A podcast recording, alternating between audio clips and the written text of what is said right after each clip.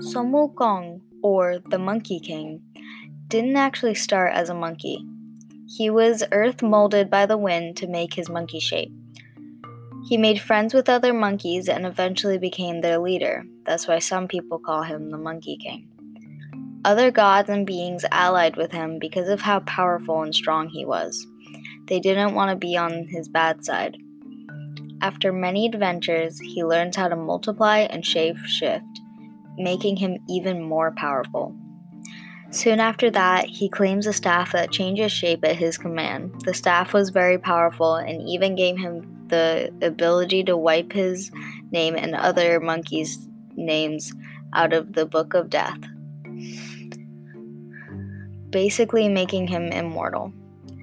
After lots of adventures and destructions, the Dragon Kings and the Kings of Hell reported him to the Jade Emperor, who is pretty much the leader of the universe. The Jade Emperor, after hearing their complaints, offered the Monkey King to work at Heavens at the lowest possible job position of the farmer. Taking this as an insult, Wukong went rogue and rebel and rebelled after heaven, killing countless demons and trying to prove that he was equally matched to the power of heaven. He even got put into jail and escaped on many occasions, until he was finally stopped by the Buddha himself. After 500 years of living in prison, he gets an offer to retrieve the scripts of the Buddha.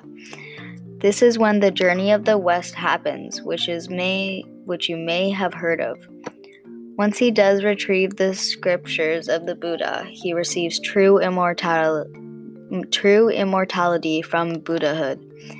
This story is supposed to show the transformation of a mischievous person who turns into a true immortal and finally sees the light.